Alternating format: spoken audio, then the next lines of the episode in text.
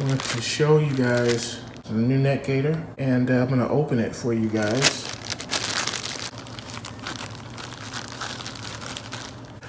Look at that. Look at that. It's nice. It's my signature right there. Wasn't designed by me at all. I had nothing to do with this. The company that's behind this believe in my vision and design some things, and this is one of the things they designed. It's very great material. I mean, it's really good material. Made in USA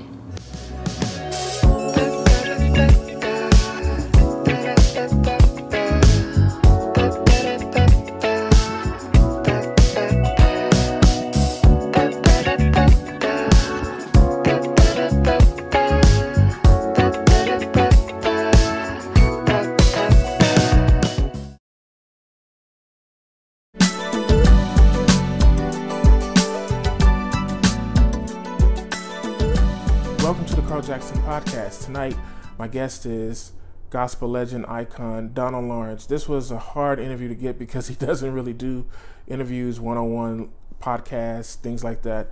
And I get it, you know, uh, he's a legend, so he doesn't have to. He can choose what he wants to do.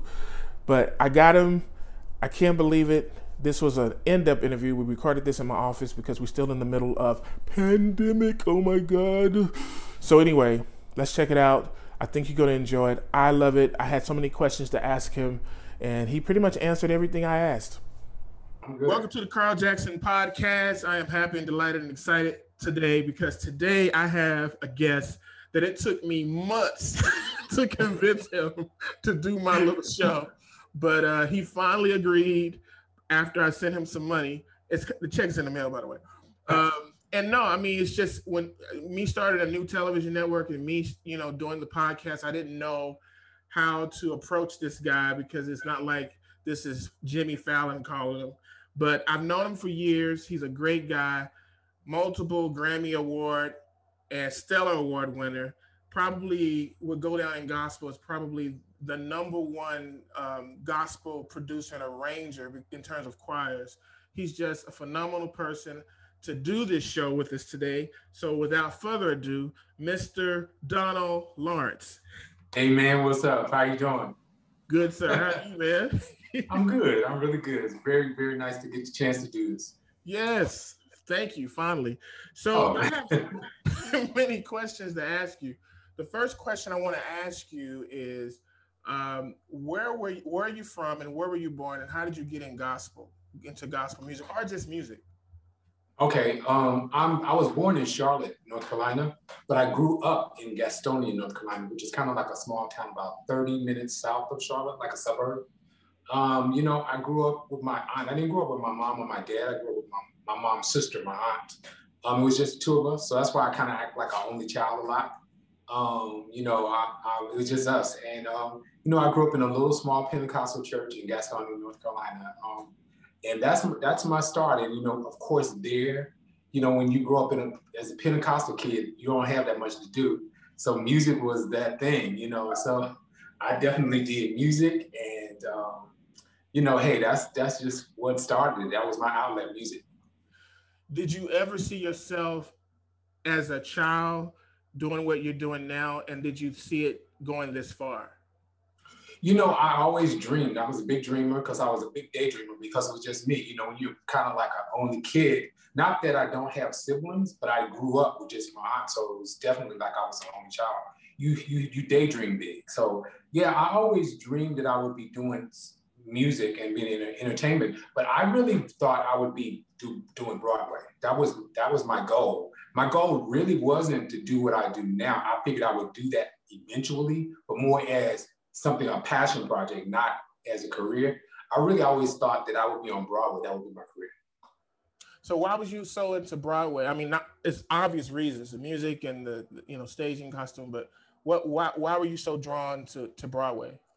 I don't know. It just you know it wasn't that I was brought up in Broadway culture or that my aunt was. She was just regular Pentecostal mother. You know, um, it just was in my genes or something, and I loved the song. I think I loved the storytelling storytelling with song, the storytelling with with the with the libretto, with the lyric, kind of almost being like a monologue, but it was still to notation.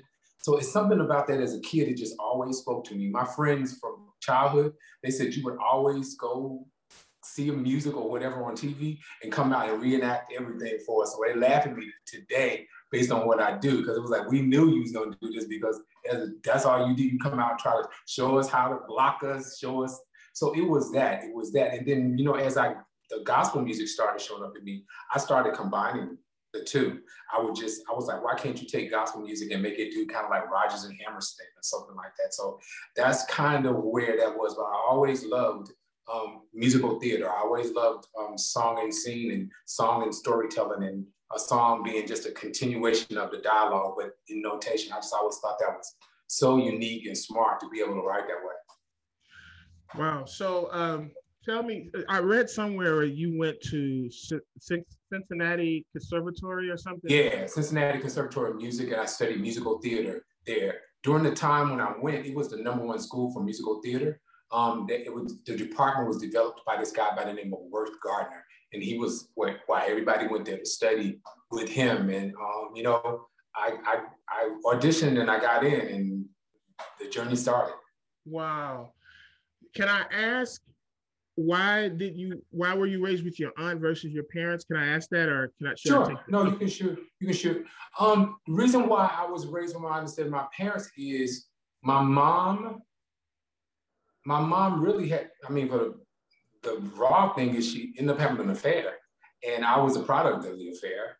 And um she transitioned from her husband which was my stepfather and my father stayed married to his wife.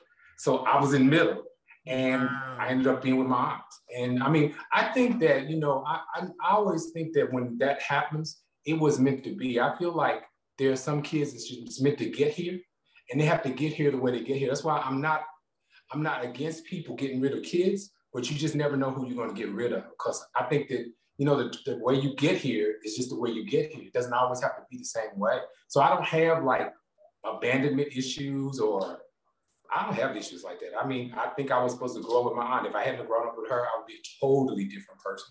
And um, that's just kind of where it was. I mean, I ended up being cool with my mom, you know, um, when I got a little bit older.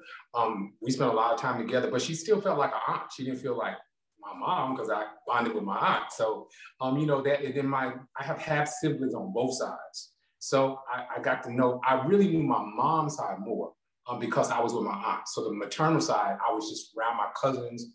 It was 13 of them. So she had 13, she had one brother and 12 and 11 sisters. So it's a big family on the side. I grew up with around them.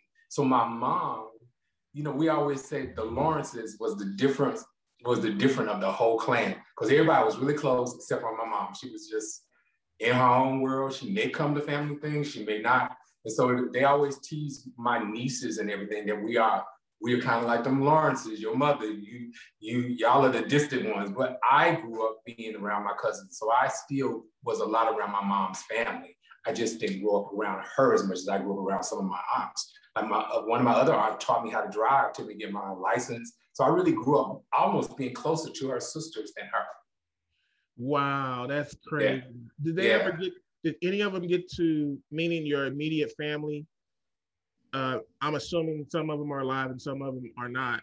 Did anyone get to see you as the celebrity part of you? Yeah, uh huh. Yeah, I, you know, my aunt definitely got to see it before she passed away. I had kind of gotten going, you know, not where I am now, but I definitely had gotten going. She was getting to see me on TV. I started doing music really young, so they always knew I would do music. And she was the, she was she was the one who put me through college. So she knew she knew that's what I wanted to do. She she sent me to, to Cincinnati Conservatory, and um, you know it, it, she was she was there. She was there. But all of my aunts got to see me, and still we had of all of them is one still living. So um, my, my we call her Aunt Lean, but she's Evelyn. So she's been to a lot of my big things, and she just she'll say, "Please do Back to Eden." That's my song, you know. So it's just and so she got she's got she was the baby sister of them all, and she's she's the, the last one left of the whole crew of them. It was a big family. So your mom is still alive? No, my no, my mom's not alive. Her baby sister is. Her baby. Okay, got you. Uh-huh, her baby sister is Aunt Evelyn. Wow. So, um, talk to me a little bit about how you got in the the industry. The only thing I know about the industry is from Brian Spears, which okay. I, I've known for years. But he only knows certain parts of it. So what? How did you really get started, and how and when did you know that you were about to go for a ride?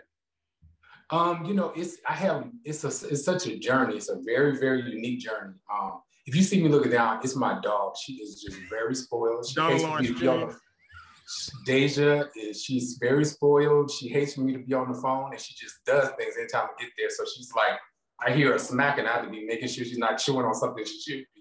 So that's that's what's distracting me. If you see me look around a little bit, that's she's funny. right here at my feet, moving around. um, you know, it's a it's a very unique journey. Um, after leaving Cincinnati Conservatory, I went home. Of course, leaving Cincinnati, being in school, being around musical theater people, and doing what we do all the time. Um, I got back home and I was like, oh, I got to do something. I've been doing music for four years. I can't come back home, just get a job and not do this when I've been training for a whole time. So me and a friend of mine, her name was Robin Rose Stewart.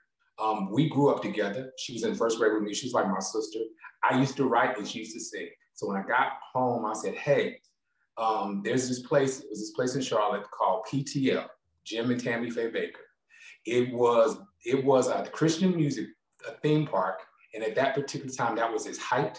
So it was doing tourism second to Disney. It was just it was massive. Huge. No, it was huge. Oh yeah, it was second to Disney then in my tourism. Parents, was... my parents took me, and I remember right before the scandal broke, Wendy's was about to build like the, big. Wendy, it was going to be the largest Wendy's in the world. I was working there then. Um, yeah, the largest Wendy's in the world. So what happened was, so I you and BeBe know each other then from then. We he was they.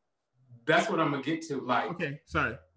No, no problem. Um, when I got home, I said I was there for a minute. I had to figure out something to do of my crew of friends, they're all really talented, but I was always the one with the go-getter. I was the one who said, okay, y'all, we're gonna go do this. I put it together, they just follow along. So I told them, I said, hey, we're gonna make a demo, we're gonna send it to PTL.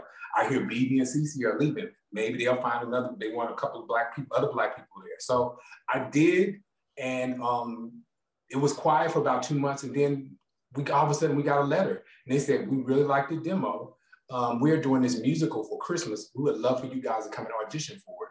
We went and they said, we want to put you in a musical. So they did. And after the musical, they liked our personality and what we did. So they said, we would love to put you guys here full time.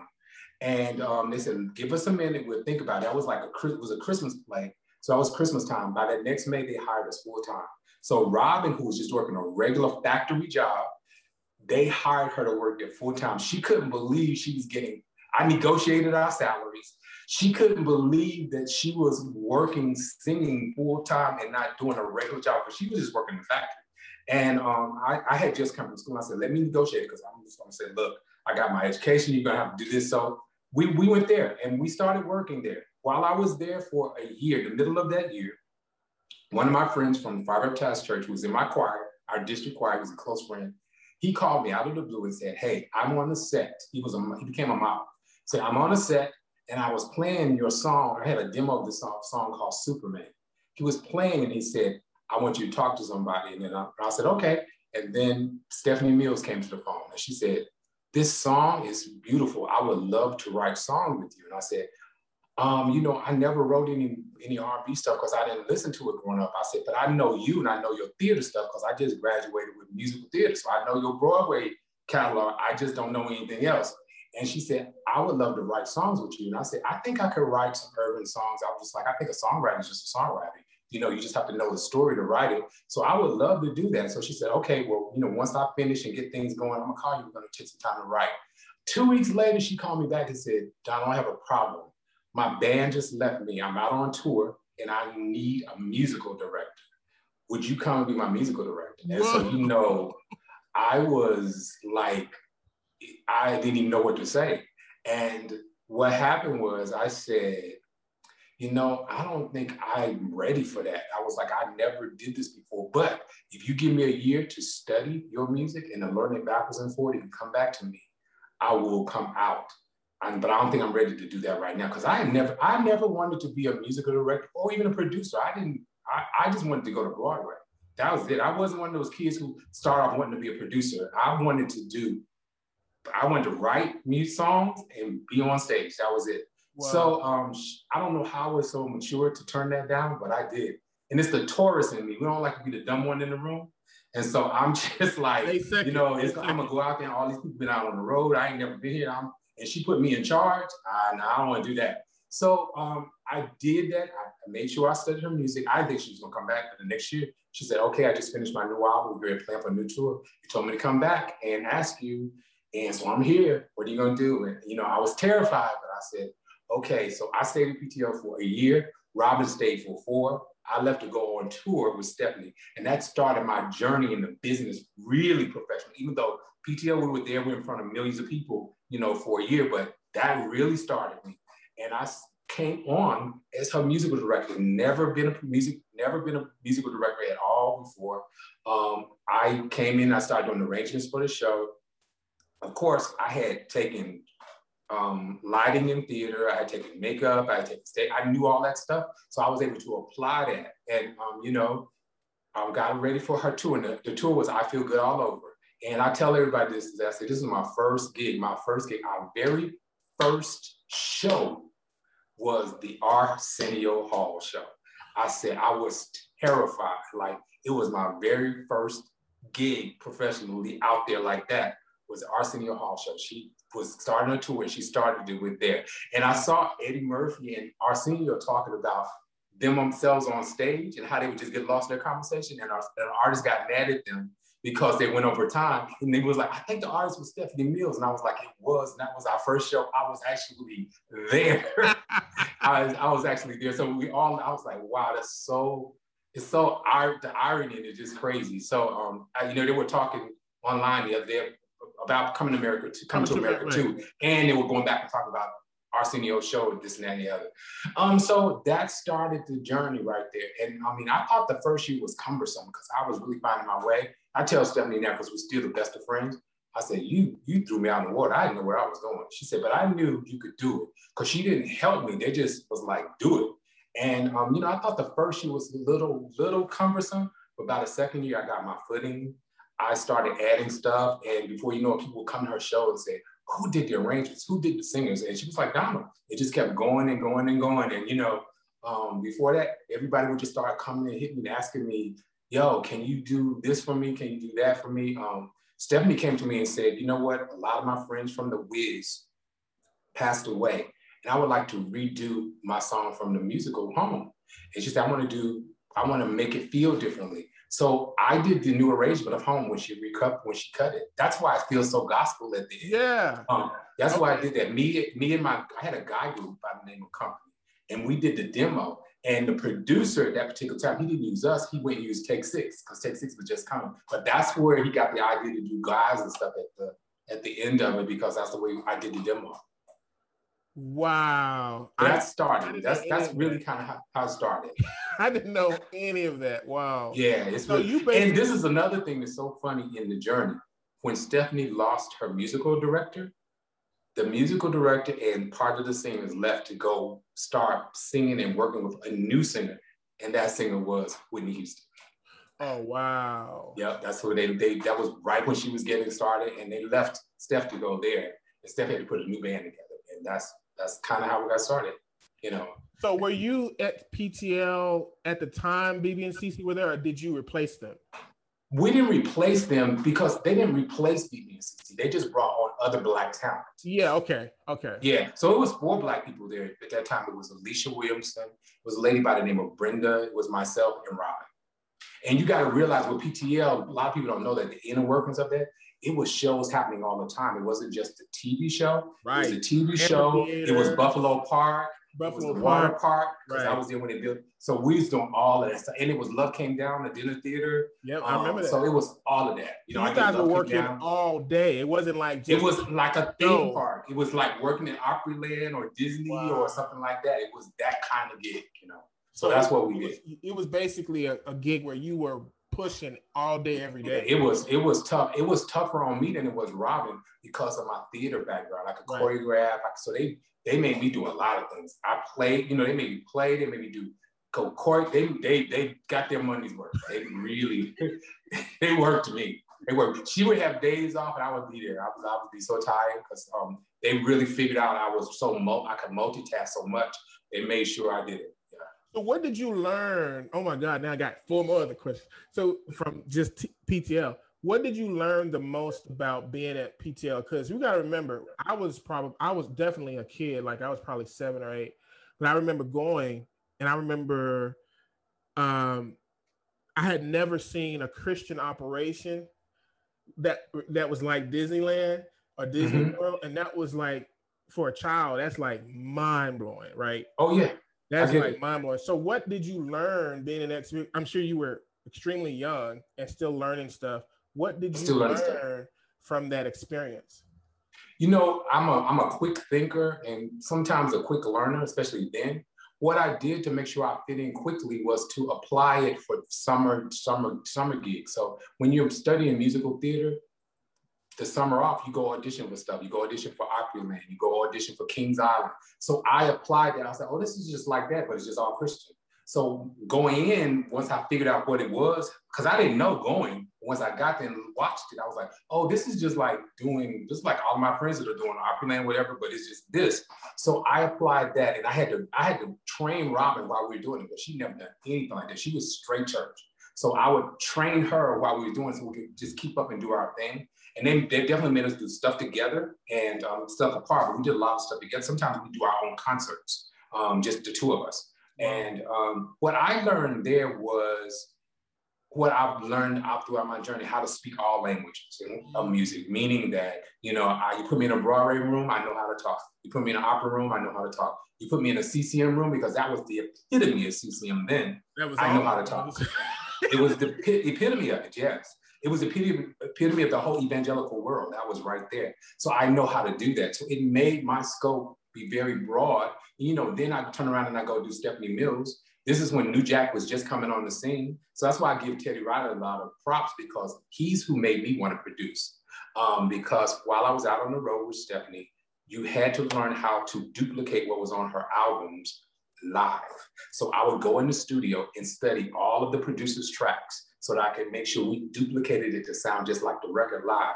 And as I started doing that, I was like, oh, this is produced. And I would look and see Teddy put like 20 kicks here, or he would lay about 15, 20 snares. And I was like, oh, so this is what they're doing. So I started learning that, and that woke up the producer in me because I never planned on being a music producer, but that woke it up. And then make recreating that live, I was like, well, all I gotta do is just do the same kind of thing in the studio, let them record it. So I started, as we started doing live stuff like that, it felt so good. Because we all musicians, she allowed me to bring my friends. Um, and they all were from church, but they all knew how to do a lot of things. Um, I was like, you know, this is so cool. I would love to do a live album with a choir, but using this same kind of formula. So I started, I said, it was a choir in, in, the Carolina area named Tri-City Singers. Um, one of my best friends was the, was the, was the director then. And I used to, he used to go and grab cassette tapes of mine with songs I had written and teach to them when I would come off the road, they would be singing. I was like, man, this choir can really sing. If I ever do a choir album, I would love to feature them singing my songs. So by the time I got ready to do it, he wasn't a choir director. And the choir had dropped about 15 people. So I told them I'm going to do this album. And I said, what I'm going to do is we're going to reestablish the choir. So I brought 15 of my singing friends that I grew up with, along with who was there, and we, we reestablished a new choir. And that's how the Tri-City Singers was birthed. So the very first album feels like New Jack. It feels like all these beats. Yeah. That's because I took everything that I had learned and just said, let's throw this in the pot. And it's funny because I heard Teddy say this. He said he just grabbed a bunch of genres, threw them in the pot, and the recipe was that. That's what I did, not knowing I was doing it. I just grabbed that. I grabbed my theater, I grabbed my Luther, I grabbed my Whitfield and Crouch influence and my Donald and threw it in the pot. And that's how we ended up with the Tri-City Singers. That's crazy. And I remember um, I remember seeing the video, the live concert video in the in the early 90s or uh, yeah, early 90s. Yeah, probably Bible stories, maybe. Bible stories. Yeah. Did that come from that? Bible stories? It, it, we had an album before that. That was the second album. That's the, the first album was called A Songwriter's Point of View. It um it, and, and again it features Stephanie. She came into two songs with us. Um, it featured Peabo because Peabo had done a play that I written before. So I had Peabo, I had Stephanie, and the whole party was an album of my songs. And I, call, I called it a songwriter's point of view. That was the very first album. And um, when we stepped on the stage, you know, people didn't have beats with choirs then. That was the first time they had ever heard that. So I never forget, we came on stage and um, the choir came on stage. They were dressed in African sheep then. The, I, they stepped on the stage, we recorded. I never forget, we recorded 1991. The album came out in 1993. Right. Um, and when we stepped on the stage, um, the audience stood up and just applauded for like about 15, 20 minutes just on the look. Before we sung one note, they couldn't believe the look. It just hit them so hard. So when I hear, you know, people always laugh and they're like, Donald Lawrence was Wakanda way before Wakanda was. I was like, yeah. And I attribute that because once I kind of created our sound, because I knew that was going to be unique for choirs, I was like, okay, we got a sound now that's going to be ours. Because at that particular time, it was a choir time. So it was Ricky, it was Milton Brunson, it was Mississippi Mass, it was John Kee, it was Hezekiah, it was O'Landa Draper. It was so many choirs. I was like, how can I do a choir album and we find our own lane? Once I found that sound, that urban kind of traditional sound, urban like that urban gospel sound, I was like, okay, we got to have a look. And so my look was inspired by Soul II Soul and Arrested Development. I love that that group. Yeah. So really, Tri Cities look was inspired by both. I love that look. Mm-hmm. I said, I want to make the choir look like this. So I dressed the whole choir like that. And that's kind of how we got our, our resonance. And that's that started that journey. So, so it, it made me wonder. I was going to ask you, why did you choose to do a gospel choir, considering there were so many choirs, and considering that you had just basically done an R&B tour with Stephanie and kind of was able to speak that language, multiple languages. Why did you choose gospel versus just going for, you know, Broadway or R&B? That's so cool. That's so interesting you asked that because at that particular time, I have, I mean, when you ask me these questions, I go over that like Stephanie, it's so funny because the group, The Deele, their very last show was Stephanie Mills and The Deele. Babyface in LA announced they were getting ready to start producing as LA and Face. At that particular time, a lot of the managers thought, you got potential to be an urban producer. Are you going to do that? And I thought I was going to do that. But what I learned, and I've always been authentic, it wasn't really my, as much as I know it. It's not. It's not like it's not like where I lived. And I always felt like if I did it, you would slightly kind of feel that I did it good, but it wasn't where I lived. Sometimes I wonder, like, wonder what, would be if you had really only done that. But I don't think it was where I lived, like what it was where they lived. I learned how to do it well, and, and people were calling, but I don't know that it was where I live. I think my journey, my unique journey was to blend it. And that's kind of what I did. And that's why I did gospel, because I felt like it felt more authentic for me to do this new kind of urban gospel with, with beats and stuff. And, and of course, my very first album, A Songwriter's Point of View, was a partnership with Vicki Mack who who Sparrow. You know her for discovering Kirk. You wouldn't have the Donald Lawrence sound had Stephanie Mills not given me the opportunity to find that because it woke up a producer in me. I never wanted to be a producer, but having to duplicate her albums live taught me on the spot how to produce. And that's why I'm so picky with sounds. And I still give like Teddy Riley his props today. I would go study his tracks because they they resonated with me because there was something about them that was gospel, but at the same time it was that hip hop. At the same time it was those beats, and and the beats, even though they were they were drum beats, um, they reminded me of what we would do as a young choir in church. Pentecostal. Pentecostal, Pentecostal kids groove, we groove hard, you know. So it just reminded me of, but it was just programmed. I was like, this just reminded me so much of like the youth choir. So it just resonated with me. And I just took all that I learned and I mixed it together. And you know, what we did was my first album was we had MPC there and the drums, and nobody was doing that then. And we kicked it in and the choir sang, and the audience was just mesmerized with it. And that's kind of what started that kind of beat thing with the choirs. And again, I, I, I um, let Vicki Mack hear it, um, who people know from starting, um, you know, Kirk. She heard it and she said, oh my God, this is the sound that I want my label to have. Wow. And so we worked out a situation where we partnered and she released that album. It was our very first release. Um, and she was like, this is what I want to start my label GospoCentric with because I want it to be a young, kind of fresh, unique kind of thing. And I started there. We worked together. And a lot of people don't know that um, after that, she said, it's, it's funny, she, um, the album was so cutting edge. It was actually too soon, honestly. Um, it was so cutting edge that she said, hey, you know, I got my second artist coming. It's this young guy. Um, and I can't let the album come out after yours with yours being so sophisticated. I got to make sure that I keep this. So she said, please listen to this. I don't like the mix. And so she asked me if I would go back and remix um, the album, his album. And that person was Kirk Franklin. Um, and she was like, I don't have any money, but I'll give you a point on the album. And I didn't, you know, I just was like, I didn't know him. I mean, because I hadn't been on the gospel scene for a while. Then I was with Steph, so I didn't, I didn't know him. And I mixed the album, and I know him. I would hit him and say, "Well, I'm gonna make this cut right here. Is that okay?" You know, I would hit it, but I, I didn't know him. And I sit and I sit in the studio for her, and I mixed the reason why we sing. I mixed He's Able. I mixed the whole album. I even edited the album and put it in sequence for her. Like, so a lot of people didn't know that. Yep, absolutely. Kirk will tell you that. She'll tell you too. I knew it because Brian Spears told me. Yeah. He was, driving, he was driving from LA to Vegas one time years ago, and he goes, yeah. "You know, this sound is because of Donald Lawrence." And I could one of the things I couldn't figure out because I'm from Fort Worth, Dallas, Fort Worth, Texas, even though I live in San Diego now. But I, I love San Diego, by the way. Huh? I love San Diego. Oh, I love San Diego, by the way. I ain't leaving. Just so you know.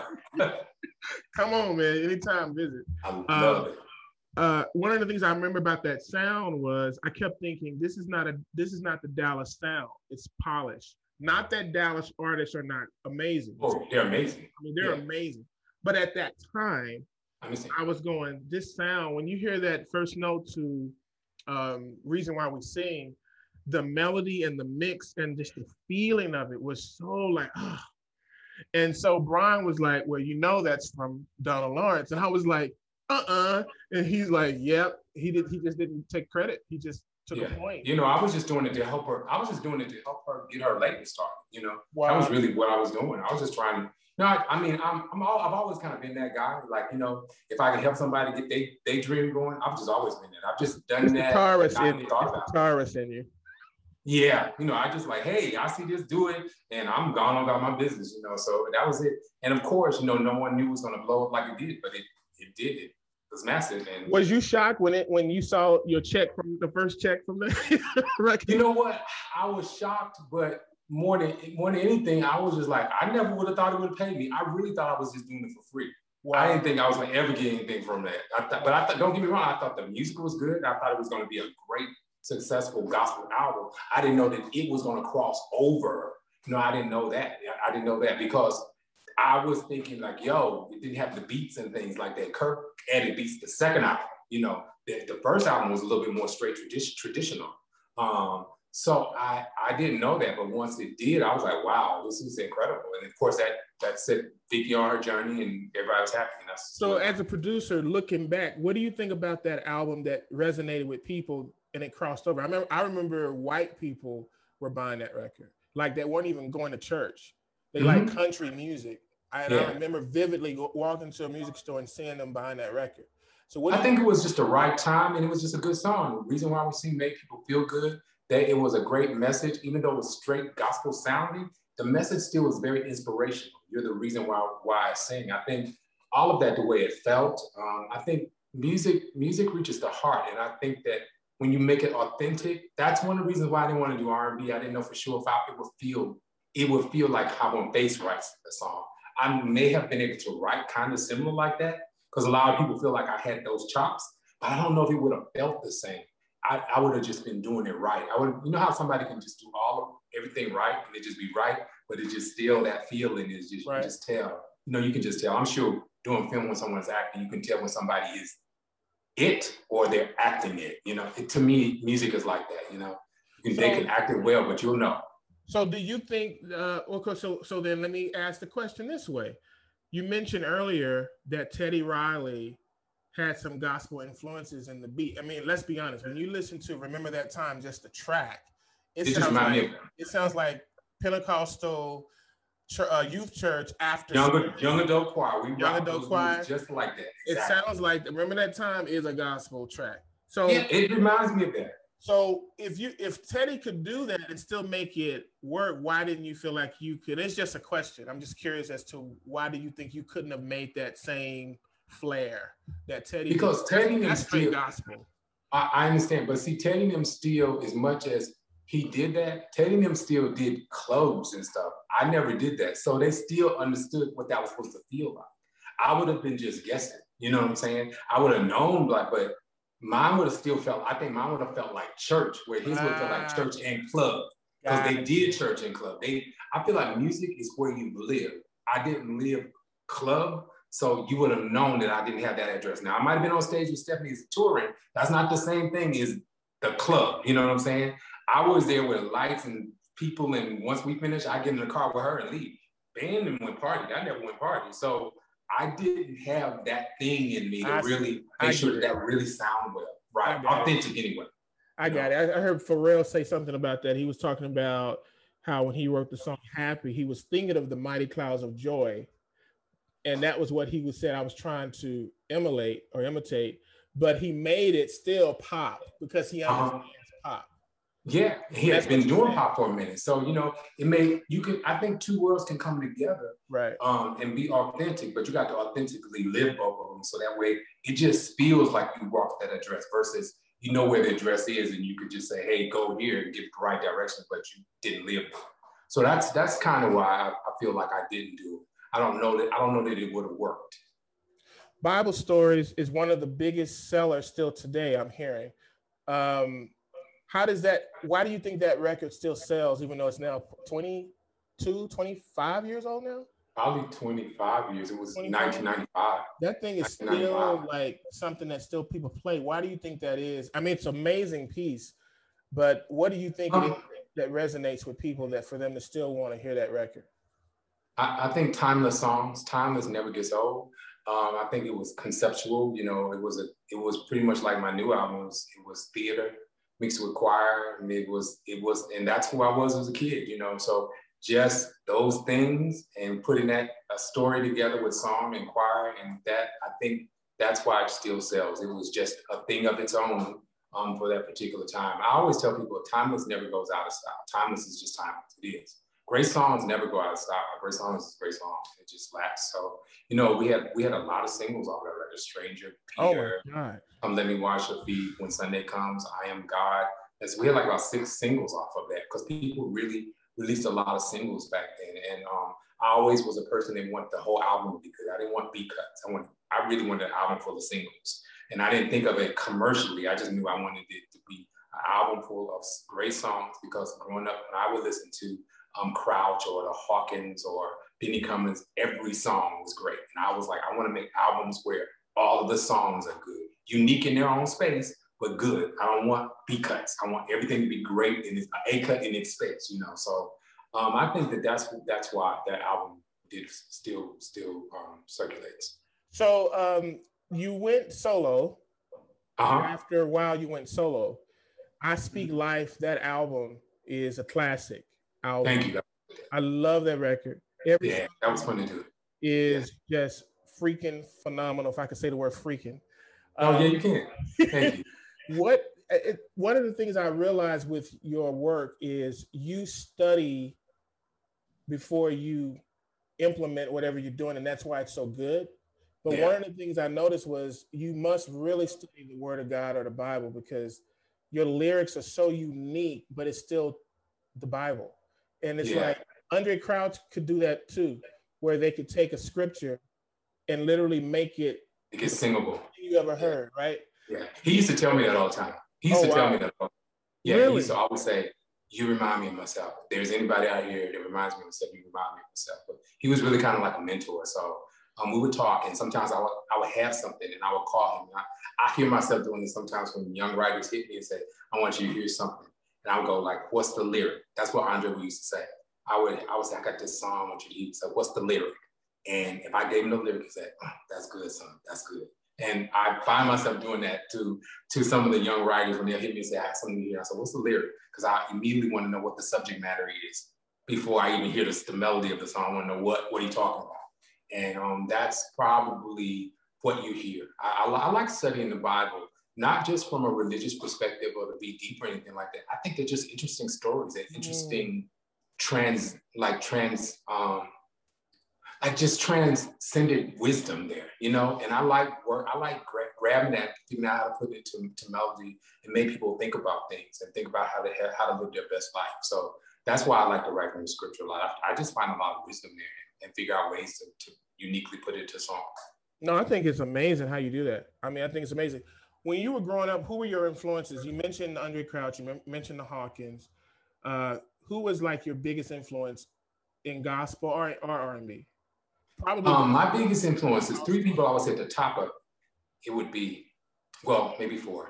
Um, it would be Andraé Crouch. Okay. Luther Vandross.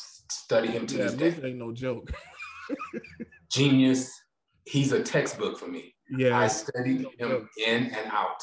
Um, his approach to vocals, his approach to writing. He, he was one, he's my, he's definitely my favorite um, male R&B singer. Just leaves no stone unturned. It's just perfection.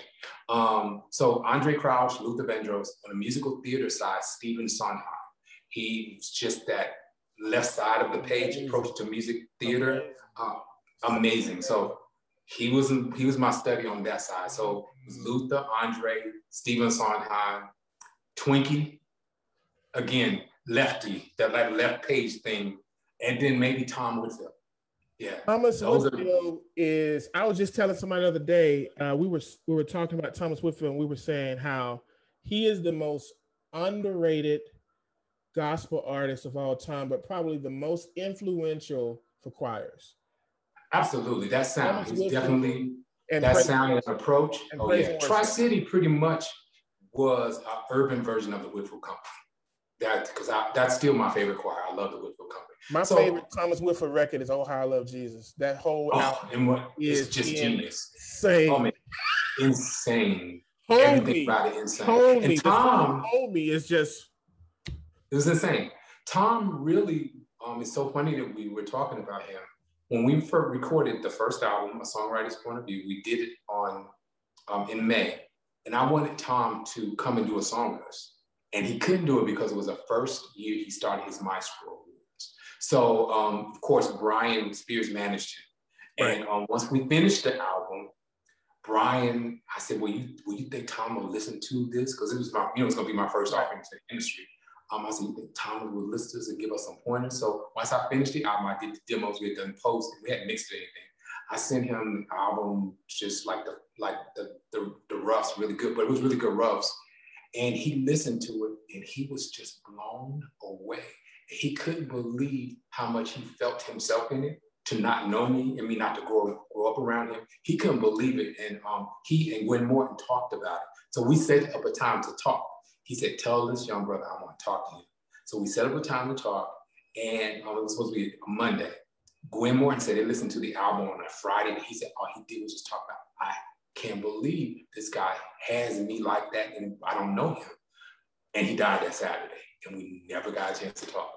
Oh, we no. never got a chance to talk. Never got a chance to talk. And the choir tells me that to this day. They tell me the same story over and over. It's like, he talked about you that Friday before he died. Like he was just wow. that. So yeah, I, I, loved his approach to to the choir, the way he would kind of take um, a major chord and sing there and stay there against all the transitions. It's, it's what I call unavailable tension. You would have this unavailable tension happening between his big old extended chords and they're just singing that triad in the middle. I loved all that stuff. So he was a big influence. But of course, Richard, Edwin, Walter, all of them, it's a mix of that, you know. Let me ask you something about Edwin and Andre. Those two I want to ask you about. So Edwin to me was like the Frank Sinatra or the Dean Martin or the um, Johnny Mathis of gospel. His voice was so silky. It was so. What what did what did you get out of Edwin? What did you learn from Edwin? I'm gonna ask um, Andre about the same thing about Andre, but I have a different question on Andre. But I got you. What was that that you liked that sound about him? I love the polishness of it. I love his sophistication. Um, I love his ability to sing for every audience. Um, and I love that, you know, his 70s, his 70s sound had this retro kind of hippie kind of thing going on with it. And I loved that about him. It was very retro. Um, he was on his own thing, you know, it was really, he was kind of, you know, this is pre-Walter. So Edwin really is like the global star. He just was a global star and knew how to sing for Dean Martin or the Smothers Brothers, or turn then turn around and sing in church. He knew exactly what to do with it. We we we became really close, even probably closer than me, Andre for sure. Um, and Andre, you was with him when he died, right? Weren't you with him huh? when he died? You was with him when he died, right? I wasn't with him when he died, but I was with him four days before he died. I got to Walter's house 30 minutes after he passed away. Oh, so wow. I was there with both of them, you know. And um, um, um, and the, the thing about it is, um, I thought Edwin just had that that thing for that particular time. He it was it, it, was political too. So he really had a sound that worked with the Black Panther movement that happened around that time. It was just very very it's a very unique. Um, he has a very unique story, and and we talked. Um, it was so funny. Like his very first tour, his very first tour, the first stop was well, the second stop. One first stop was this the big rock festival in the Bay Area. The second stop was Yankee Stadium, the um, Isley Brothers anniversary. That's his, that was his first gig. He said, I didn't even know we were famous. He said, we were there in that big old stadium with all those people. He said, when I played the intro to Oh Happy Day, he said the whole crowd just started screaming and ran to the stage, like just bombarded. He was like, that's when he realized they were really famous. He just said, I didn't know. And that was it. It was crazy. But can you imagine that iconic recording of the Isley Brothers? And everybody that did that concert had to sing an Isley Brothers song except for Edwin. Edwin and them did their own stuff. They were the only one. Everybody else did Isley Brothers songs. Wow. Yeah. That's crazy. So, um, Andre, what what what did you learn from Andre? I know you guys were really close. I have a yeah. Andre, I have an Andre Crouch story. I almost I was talking to him before he passed about doing a movie on his life, and we were meeting frequently. And one of the things that I won't do is I won't do it now that he's dead because he had such he had so many stories that only he would tell you that I could put in the movie versus now it would just be whatever I remember and then making up the rest of it as whatever. I don't want to do that story. But I remember when I one time I, I we were at his house and he goes, I said, you know, I asked him, why did you, you know, never get married, have children? You was a big star, you know, most stars go get married and look the part or whatever. And he said something to me that I will never forget. He said, because he said, I never met a person or a woman fine enough that would want that would make me want to lose my anointing. Wow. Really? That's exactly what he told me. I was sitting there for like two weeks going, what the fudge did he just tell me? Like, wow. That's incredible. That's Andre though. He was so man, Andre, for me, Andre's one of the greatest songwriters of all genres that's ever lived. They just they would just ooze out of him. Like I just I just would shake my head and like, how can you write these melodies over and over and over and over? It sounds like we've heard it sound like they've been for like a hundred years. Like a, that's just almost impossible to do. He was just a flood of songs. Always did, always did. And um, you know, he told me that you know he would hear songs and would sleep, and he would wake up, and his right leg would be tapping to the rhythm. So he would get up, get his tape recorder, put it down, and go back to bed. He told me he just always hear songs. And um, one time he called me um, and he said hey, I got this partial song. I'm gonna send it to you. I want you to finish. And I was like, me finish one of your songs? He was like, yeah. He was like, I'm just gonna, I'm just gonna sing a little bit on, on tape and I'm gonna send it to you. So he did. And I kept it and I lived with it. And I finished it. And I didn't let him hear it. I let the choir record it and I didn't let him hear it until it was going to go to radio. And that was Bless Me to Prayer of Jabez. Oh, that's you! Wow. We co we co-wrote that together. That's crazy. I didn't know. And he heard that song. He called me. He was crying. He said, "I had to go over." He said, "I can't believe you took that little demo that I sent you and turned it into this." And I was like, "That's what I heard." It was like, "Wow!" So that was yeah. We co-wrote that together. So how does it feel now that these guys have passed? You're pretty much in that seat now. You are that guy. You are the you at the top of the of the food chain. You, Kirk Franklin, has you guys are now the, the Mount Rushmore. What does that feel like looking back at your journey and now seeing you are in that position. What does that feel like to, for you? It's, it's it's kind of surreal, but it's hard to see yourself there because you was always the kid looking up at them. Right. And when you replace them, or not replace them, when you take the seat right. in place of them, right? It's hard to see yourself there because I'm, I'm, still. I'm, when I go back and listen, I'm still a kid. I turn into a kid again. You know, listen to his music, and you know, I do. I, I every now and then I go, "Wow, you got to work with everybody you admire." It's very few people. I didn't get to work with Luther. Not I ask everybody Luther questions all the time. Anybody who's worked with him, I just sit down and listen to the stories because I was fascinated with him. But you know, I love that I've been able to do great work on Cameron, do great work on the Clark sisters, to co-write a song with Andre, to write seasons and let Walter sing it, and and that become a part of Walter Hawkins' catalog because he's another one of the most amazing writers. He didn't need to do nobody, he don't need nobody's songs, you know. So when Walter would add that to his repertoire when he would tour, I was like, wow, you wrote a song that Walter added to his show that he that people are requesting him to sing. And I was so it just it really makes me feel great. Um, I'm honored and I and I thank God for that journey. I never I don't know if I ever would have thought I would have done that, but I do thank God God for the journey to really really um, you know I'm just amazed at at that because I, I really am still a fan of all of them. It, I'm just I'll always be a fan. So are you um I you we talk. Let's talk a little bit about the Broadway stuff. So I know you're working on some stuff with BeBe Winans his Broadway play, but you also have a Broadway play as well that you yeah. You were about to do it in Chicago, right? Uh huh. It was really um. It's my latest album. It's called Goshen, and it's the story of the Exodus, but with a, told a different kind of way with a twist. And I wasn't doing straight scripted Broadway. This was going to be um, the dance theater. Gotcha. So the songs told the story with the lyric, and it was partnered with a dance company. It's a dance company here um, called Deeply Rooted. They're kind of pretty much like the Alvin Ailey of Chicago. And we came together. So it was going to be a duet between choir on stage and them. And we told the story in song and dance. So um, Broadway Chicago was premiering it last May, but the pandemic just kind of squashed it we had prepped up and that was going to be premiered. It's going to be my album Goshen on stage as a theatrical production, more like a theatrical event. That's um, crazy. With, so it was it was included. It had hip hop. It had um, ballet. It had um, modern. It had tribal because all of those influences are in the album. And it was just going to be this unique 90 minute stage presentation of dance and choir, and it was just going to tell the story of the Exodus in a very unique kind of way.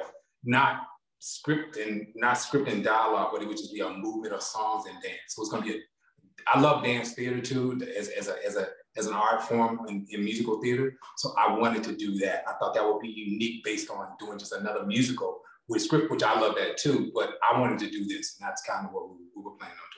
I think we'll get back to it in 2022, but um, we're gonna wait and see when the theater really opens back up and stuff. So why did you decide to release the record anyway, since you were going to release it with the with the with the musical, right? No, actually, we we released the album first. It was like the soundtrack before the show. So we okay, released gotcha. the album a year before the show, and okay. the show was going to follow it up. So I'm really doing Goshen extension with five new songs okay. that'll carry us into next year, and we'll try to redo the same thing again. So the music video I just saw, that's just one of the five songs. That no, that's actually one of the songs from the first release. It is. We're just getting to it. It's a lot of oh, stuff oh. on there. Yeah, it's a song you need to hear when I was thinking about I was doing this, I said, I'm gonna hit him, I'm gonna send him this song, and I want to see what visually he would do with this by directing the video. Yes, I'm going to direct it's it. Straight art. It's just straight art. It will be really cool. And it's a song that that I ain't even gonna say it's radio or straight art. It was so good. I would just love to see what, what the visual would be. And it's called um, there's a scripture says he rebuked the Red Sea and, and the water um, and the water dried up like a desert. So I took that whole story and talked about um, how we can speak to our challenges and the water dries up and we can cross over. So the whole final thing says you can cross over. It's just about people getting through challenges, speaking to the challenge and not becoming a victim of the challenge, but speaking to it and telling the water to dry across cross over. So it's, it's that it's that message. Send me the record so I can hear it. I will. I definitely will. Let's see we can I definitely will. Um, so I want to pivot pivot into another section before I go into the top five. You and Edwin are probably the only two artists that I know of that go that went across the waters before pandemic and you would do gospel uh, workshops and gospel concerts what did what experience did you experience going over across the, the seas i remember i think one time you was in switzerland i think was it switzerland yeah i've done quite a bit i kind of got around and know? it was crazy how they were like so into it. I saw like a, I don't know if it was on PBS or something, but I saw it on some video, some record, on mm-hmm. some network. And you had your backpack on, and you just vibing. You know, you wasn't even trying to be Donald the Star. You no, I just was just enjoying out. it. Yeah. What was what is that like seeing gospel spread across the waters? Uh, from your man, it's amazing. Music is just universal, and you know, people in America sometimes you know they don't travel abroad a lot so they pretty much think the world is American, that's it. But when you go across the water, you really get a different type of education. Um, you know, what I did is I paid attention to Andre and, and Edwin.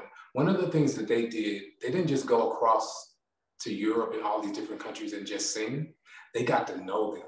So I took time to hang out. And like they're my friends. Like I talked to Sandra Crouch about, she said, Donald, when you make friends with them, it'll be lifetime. She said, there are people we met that we're lifetime friends. I feel like I met lifetime friends with them. But I didn't just go do music. I sat down and went to eat with them. We took drives. Um, you know, some of the choir masters and people, they took me like on to see this and take, you know, it's just that. And we still talk. We text since the pandemic's here. They'd call me, ask me to do things with them. I'll do it. But we just became friends. It was beyond just working together and doing music. Um, to hear gospel over there, it's just so refreshing because their heart for it is just they love the art form. And it's not, it's it's spiritual for them too, but more than they they appreciate the art form like you would appreciate jazz or opera or gospel or blues or anything. They appreciate the art of it and the technique of it. They want to know from a technical and an academic perspective how to do this. And because of my my education, I know how to kind of take it into the academic at the same time, make it feel the way it's supposed to feel. So um, yeah, it was really cool going to um, to, to Sweden. Um, I, there is a choir in Switzerland that I'm supposed to do something with, but I couldn't do it because of the pan- pandemic. Um, I went to Riga, Latvia. It was the biggest surprise of my life. It was so good, and just being in that country, way up like kind of northern Europe, like that, it's just so interesting. Um, um, to Barcelona, to Madrid, to um, London, to Norway, and to Copenhagen. I had never been to Copenhagen. I love before. Copenhagen. And oh, I love it. Amazing. It's, yeah, it's amazing. amazing. It's amazing. I, I love it. And honestly, Edwin wanted me to take his music and arts over. That was one of the last things he told me. Uh, I saw him, you know, prior to his his transition. He said, Donald, I really need you to look me in the eye and tell, him, promise me, you will take music and arts and you will do something with it. So my plan last year in was in April, we were gonna relaunch music and arts in Copenhagen. And and then that May I was supposed to do um, Goshen on stage. So both of them got canceled. So I'm hoping we can get to it next year. And you know, you have, if we do, you gotta you gotta come and film, man, and create something visual out of. You know what? It's funny you said that. I literally got. I'm not lying. He, you know, I'm not lying. I literally was thinking I've got to take a crew and do a documentary when you do that. You, you, I, I, I just, literally you was gotta come and film that, man. It's, and I was my plan was to put all these people in the room, people from here, from London, from they were all coming. They were coming from Madrid, from Ireland. I went there too, and all of them were planning on coming. And I, I wanted to take Edwin's vision and really go back to making it global and not just U.S. So yeah, hopefully we're gonna get back to that next year, and I think it's a lot there. I'm going with you because it's funny. I love it. I, I want to do it because I, I really feel, and I said this kind of before we started recording, I feel really bad that nobody, maybe it was my fault, I don't know, but nobody recorded Andre and Edwin and their stuff that they did that we could watch and they could go throughout time. So it's like now that I'm here and and you're here and you're at the peak of your stuff, it's like this is the time to do it. Technology has made it where we can literally get on a plane with a crew of five and make it look like we had a crew of 50. yeah, got you. Just look amazing. So okay. I am in. I okay, am cool. In, the plan in. is to relaunch it in Copenhagen. And um, from there, we decided it's going to sit there or we might go to some of the other countries. That is so dope. Do you know yeah, how that's dope my plan. would? Yeah. Oh my God. See, that's next. I wanted to do that as you know, just taking because I I never wanted a conference. So I had I you know, you're not gonna look at somebody on their dying bed and go, no, I don't want to do this. I couldn't do that. that everyone's my heart. Like we were really close. I still miss him to this day. Like we're really close. Um, I, I can't even believe he's not here. Um, so Right. I, I was I took two years to figure out what I wanted to do to make it unique for me to make me want to do it. And I was like, I know I want to go and grab all the people I just met, mix them with the people that I know, and we just do something global. Because I think that's what Edwin and Andre Allen stood for. And I wanted to get back to global awareness of music and gospel, and not just US based. And I also didn't want us to come and sing to them. I wanted us all to sing together. And that's what they love because they work at this. They don't want you to come in, they don't want to come and just be the audience. They want to do it with you. And that's what I that's what I really wanted to see. That is so dope. So yeah. Thanks, man. Appreciate that. Um, let me ask you this before we get into the top five. So your sound, I had so many questions, but I don't want to take up all your time. But there, there, your sound is so I can't I can't even put into words, but I, I can say this, you can't because it'll look weird. But I honestly don't think there's anybody in gospel that has your sound right now. And that's probably why you have you do so many other records, you know, Clark Sisters or whatever, is because you have such a unique sound. What is your technique? Because it's it's not you're not really copying anybody. It's really your signature sound. How do you work? How do you get that? Um, you know what? It's just over the years of crafting it, and um, also just not de- denying my influences. That's why I always get the props. I have influences, but when you take, it's like taking a bunch of spices and put them together that hadn't been put together before. You get a new recipe, and that's kind of what it is. It's a little Donald, it's a little Whitfield, it's a little Sondheim, it's a little Crouch, it's a little Hawkins, it's a little, you know, it's all of that kind of blended for something to make to create something new. I think we're all influenced by different people. And so I love being one to take the journey, to continue to take the journey on, and hopefully someone behind me is continue to do that. But I think that, you know, just my experience of being out with Stephanie, understanding that I'm a little OCD, so the detail in that comes from me being a little bit like that. And I think just all those experiences together and put it on, on record and put it on the audio, and that's what you get. That, that really is what you get. I'm a stickler about detail. I'm a stickler about detail when it comes to story. And that's that's what I do. So I do research. I'll go back. I'll say, okay, if I'm gonna redo this song, I know what he did. I need to do that. I might add something of me to it, but I want the, at least the root of it to be this. So we got that there. It feels like the authentic thing, and then I'll take it a little further after that. You know? when you did the song Quiet Time Andre Crouch, I was shocked that here's what here's what blew my mind. The background vocals were just like Andre, right? But it was so much richer. And I was like, how did he make it? How did he take it to the next level? It's it's like me with Andre, you know. Yeah. So, but I know how Andre's supposed to feel, so it's making it feel like him and that little bit because I studied that. Because I think Andre, like Luther, those two are my favorites when it comes to background vocal arranging.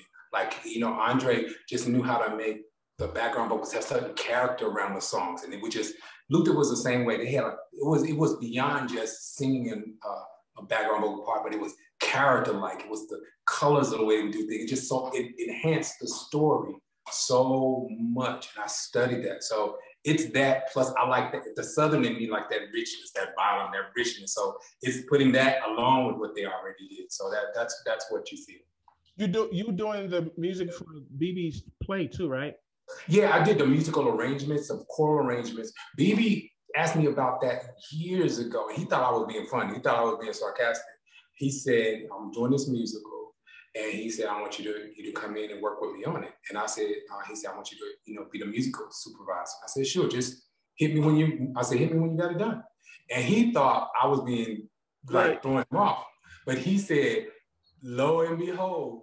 Nine years later, seven years later, here we are. I said, I knew you couldn't. First of all, I know how picky you are. I knew you weren't gonna be able to write a libretto in a year. That Right. don't work like that. Right. And I knew that from my training. So, and I knew you're picky, and I know you're gonna want it to be great. It just ain't gonna happen that fast. And not that I was throwing you off. So we laugh about that too. To Right. this day, he said, "You did say I was. I wasn't being funny. I was like, okay, when you get it together, hit me. And he did. And the reason why he hit me is because it's about he and CeCe's life told through his eyes.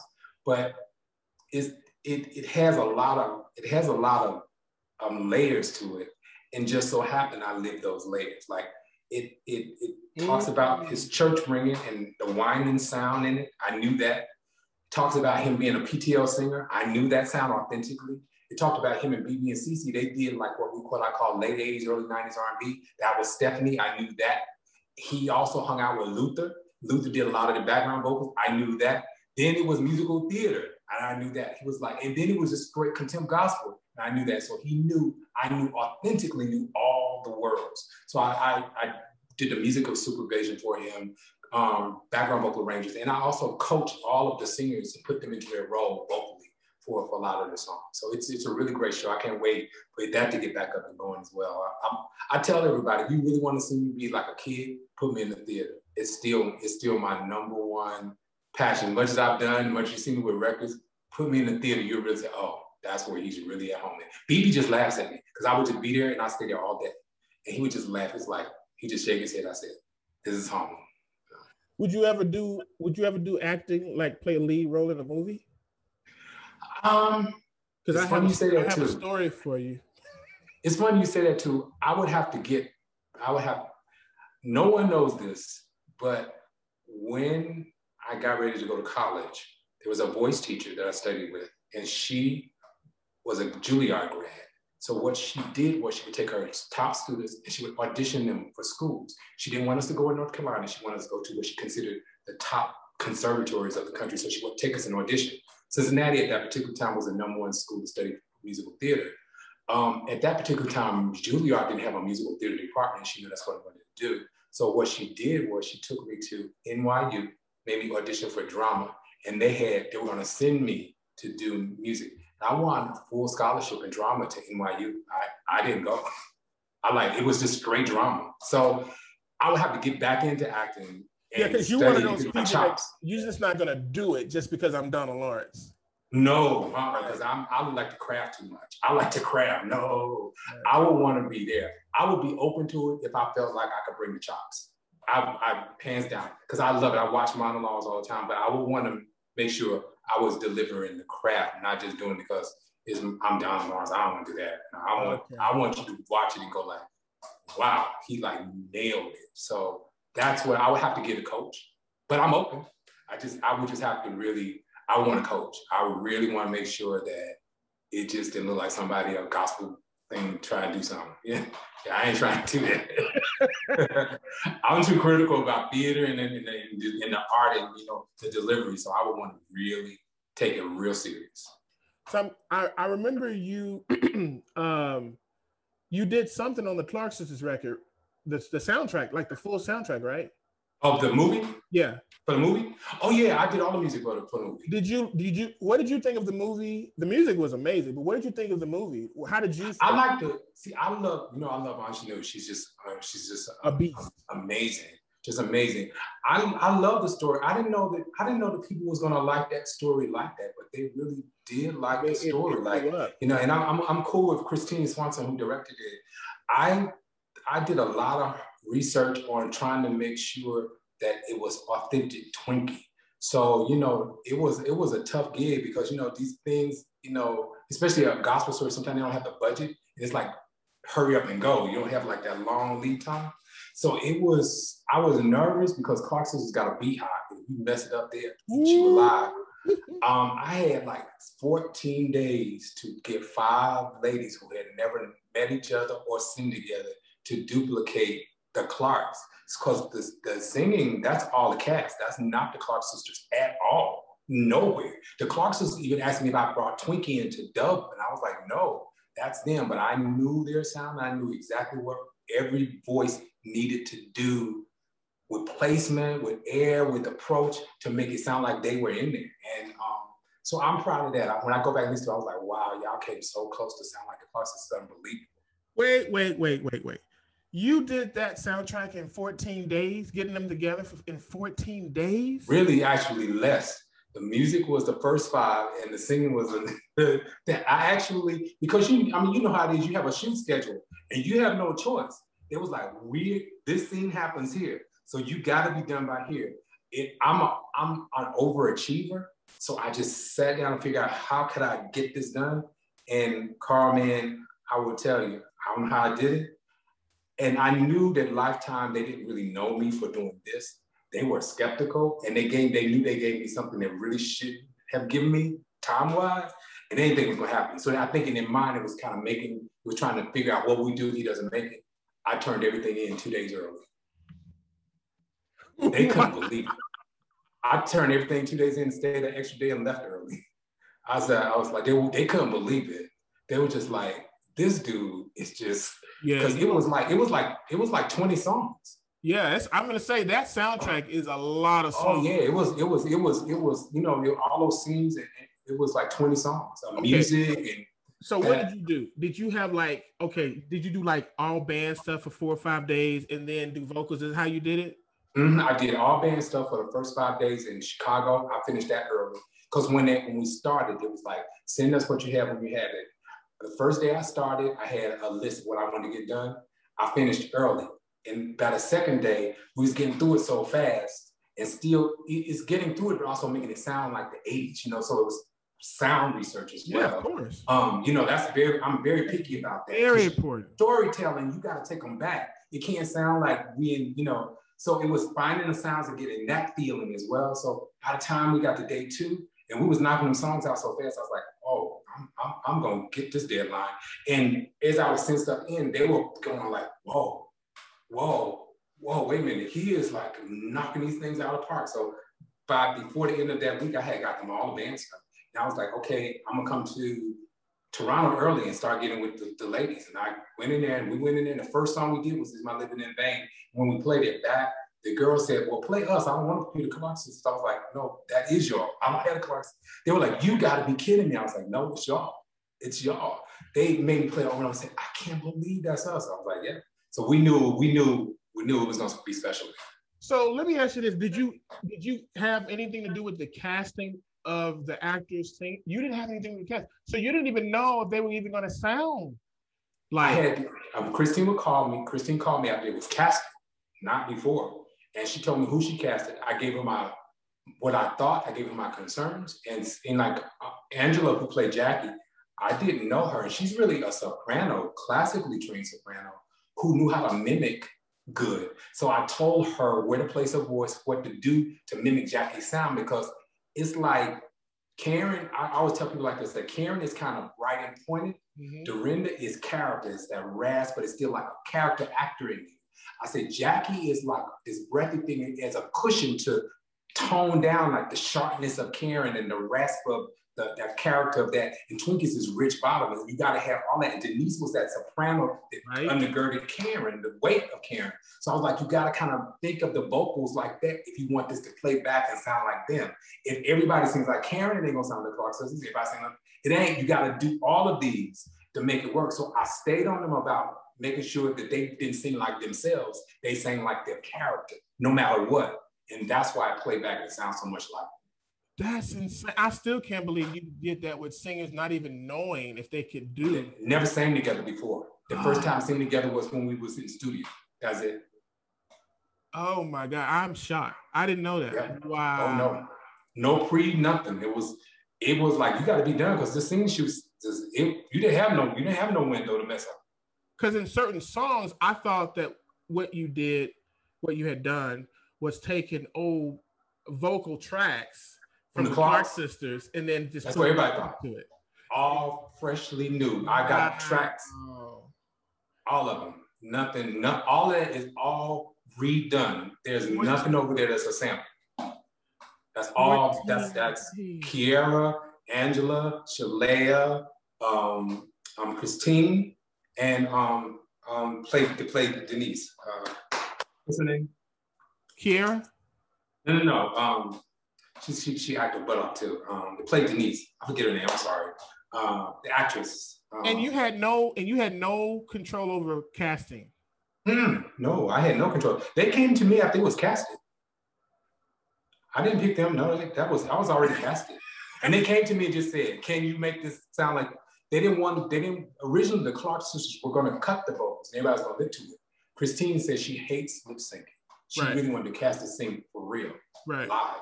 And um, she said, "Can you make them sound like the Clark sisters?" And I was like, "I'm not sure, but I, I'm, I ain't gonna go down sinking." So um, Right. that was it. That was it. What was your? How did you? I'm sorry to be stuck on this. I'm just like learning this. How did you prepare? How did you what what? How did you approach doing that? Like what?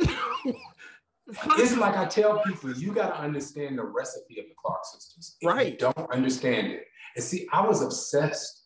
I'm the type of person that studies. So I, when I'm obsessed, I study every little detail. Like I'll say, no, this is the run. You got to do this so it sounds like the album. Okay. And um, because I was so obsessed growing up, growing up with the Clark sisters, I used to teach all the songs. I used to play the albums backwards and forwards all the time. So it was in my head. It was in my head. You know, I knew exactly what it was. I knew what the organ was supposed to sound like. Like Twinkie had a certain sound to her organ, and um, and it was. And when you think about the Clarks, you think about the organ because I always I told them like the organ is a character of its own.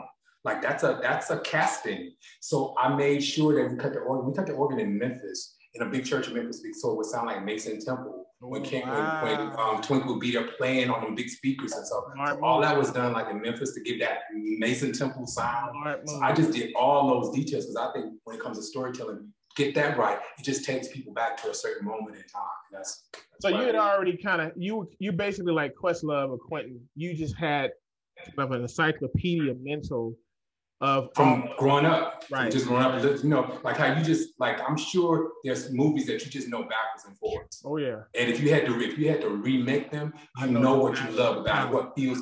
It's the same thing. Gotcha. Yeah, it's that. Yeah. As we wrap this up, top five. This is our top five section. Top five favorite foods. Italian. You want five? Okay. So Italian, vegan, American, Mediterranean, the more Greek, less Greek. Italian, Okay. um, and Brazilian. Oh, It's funny, I'm from down south and I don't really like soul. I was like, soul you didn't. food. You don't like I don't really like, I don't really like soul food. but you know, and I'm telling you, my aunts and them can cook that stuff. I know what it's supposed to taste like. I just never really like. I just never really liked it. It's just like maybe I'll eat some yams and maybe some macaroni cheese, but other than that, I just never really liked soul.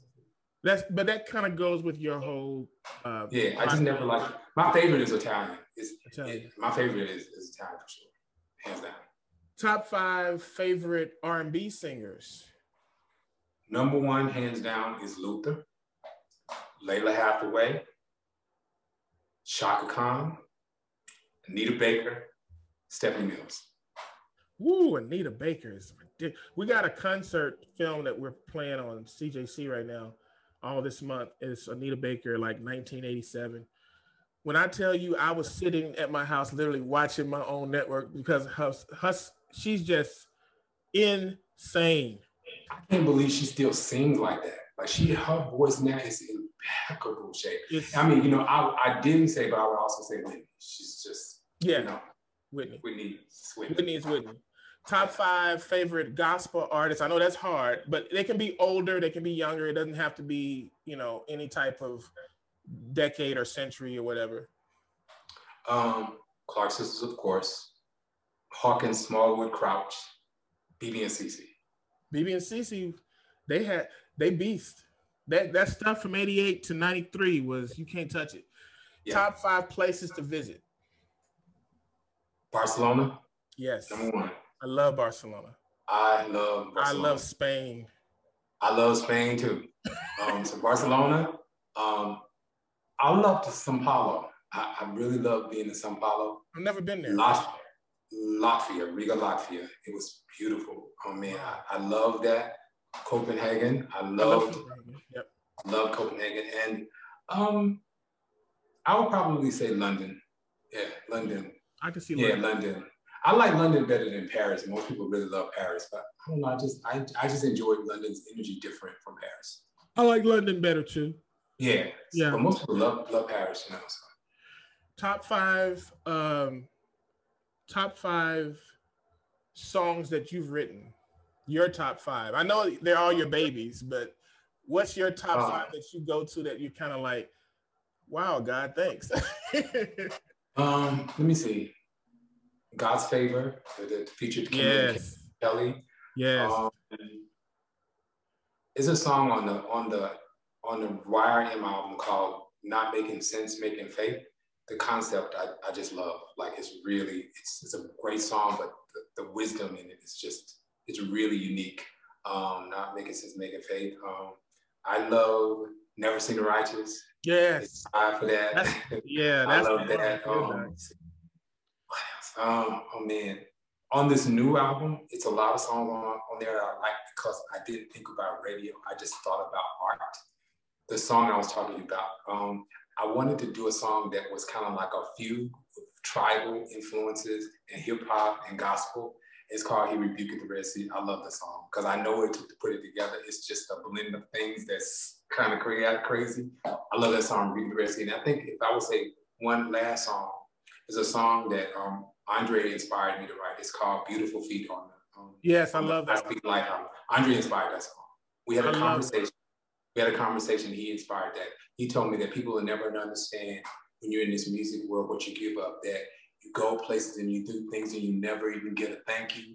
That you leave your home all the time. And he said, but one thing I do know is at the end of it, God will remind you that because of your sacrifice, that you have beautiful feet. Wow. And that's why we write that song. Yeah. Wow. That's beautiful. Top five um, things to do. Travel, number one. Shop, number two. Um, go see every theater thing I can. Number three, that's my favorite pastime. Um, I love to get to the beach and just, I don't like to be in the water. I like to be at the water. It just does something to my spirit. I'm so at the beach. And um, number five would be hanging out. And I like to go do dinner, but not for the food, for the social. So I love that whole idea of family sitting around dinner and talking and laughing and, and going, talking about old things in life. I love that just being with family or friends that are family in a dinner setting and just socializing. I love that conversation. Final question. There's two songs that I love that I listen to that has helped me through my career whenever I had either happy moments or sad moments. One is one song is called I'm Blessed off the Tri City album when you're talking through the song. Yeah. And then uh, I Speak Life. That one is like I can't even tell you how many times I used to listen to that song and I would cry, literally cry. Thank you. Because I was speaking over things that I am doing now, trying to speak yeah. it into existence. Yeah, I got you. What were the two things? What what what inspired those two songs is a better question. What inspired those two songs? Um, the power of words inspired I Speak Life because of being at, being at um, Bill Winston's church. He really speaks about words and what we speak. So I, I thought about that scripture, the power of life and death is in the tongue. And I just always wanted to make sure that if I spoke, I spoke something positive into the atmosphere so that we get a positive return. And so that's really what inspired it. It really had a lot to do Pastor Winston's teaching at church, sitting up under him, and his teaching on the power of words and us to really be mindful of what we speak. Um, so it would be that blessed is really pretty much like a monologue. I just sit back and thought about my journey and I just freestyled it against the, the track and the hook. And it really was just like a monologue sitting there, just thinking about my journey and just saying, wow, you know, I'm blessed, you know, um, you know, what did I do to be so blessed by you? What did I do to make you allow me to be able to write a co-write a song with, with, with Andre and write a song for, for, for um, um, Walter and, and produce the clock? What did, what did I do to, to, to, to really be the one to get that, that honor? So I just, I just sit around and thought about my journey and, and freestyle like that. That's amazing. Beautiful. Donald, thank you for doing this. No I problem. can't tell you how much this made my week. Oh man, thank you. I told you I would do it, and I told you we just flow. I'm good. I really appreciate it, and um, I can't wait to hear the song. We talked about that video, and we definitely okay. Copenhagen, and uh, I, I really appreciate uh, appreciate the time. Thank you, man. I'm, I'm definitely gonna be out here. When I come back to San Diego, I'm gonna hit you up. Let's do it. All right. Carl Jackson podcast. Until next time, be blessed. Thank you for watching the Carl Jackson podcast. And I just want to say a special thank you to Donald Lawrence and his staff for allowing me and my staff to record this and to air this on our CJC network as well as play it and um, re- release it and broadcast it on CJC Radio and all of the plat- um, podcast platforms that you listen to uh, this podcast on. So, so I just want to say a special thank you to him and just really want to say thank you all for watching this weekly because without you, we are nothing. We can't do what we do. The lights, the studio, the cameras, none of that stuff matters if you don't watch. So thank you so much for watching. Until next time, you be blessed.